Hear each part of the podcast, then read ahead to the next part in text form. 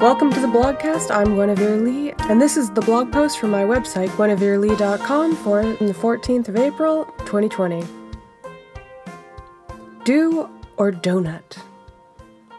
If you enjoyed some of my other flash fiction stories, like Dragon Report, here is another one to sink your teeth into Do or Donut. This story adheres more strictly to the more conservative flash fiction rules, coming in at a respectable 1100 words, or about four pages. Where did it come from? I was watching a lot of Twilight Zone at the time, so I wanted to write something with a twist ending. I also think it's easier to write short stories if you structure them with a surprise at the end. It's a bit of a cheat, but it's effective. I didn't want one character to be good and one evil. It was important to me that they both be a bit of a mix. I like a good, ambiguous story.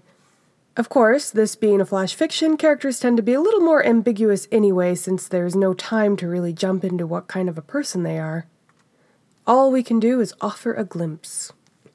What's the story? In Do or Donut, Cat runs into a mysterious cafe to get out of the rain. When the barista. Footnote. I know people generally use the feminine barista for this. I don't have a problem with that, but changing it to the masculine makes it a little strange and unsettling. Another clue that there is something off about this person.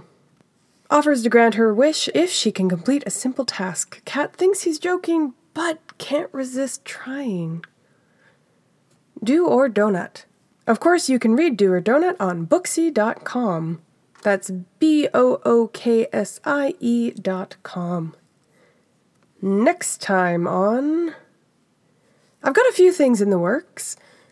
As I continue to be unemployed and stuck in my apartment, I do have a lot of extra time to work on random projects. You can expect more short stories, more indie book reviews, and more podcasts. Is there something in particular you'd like me to work on? You can always drop me a line on my website, guenevereelee.com. That's G U E N E V E R E L E E.com. Or visit me on my social media. I'm on Twitter at Guenevere Lee and Instagram at Guenevere underscore Lee, among others. I'm always open to suggestions. Until next week, stay healthy, everyone.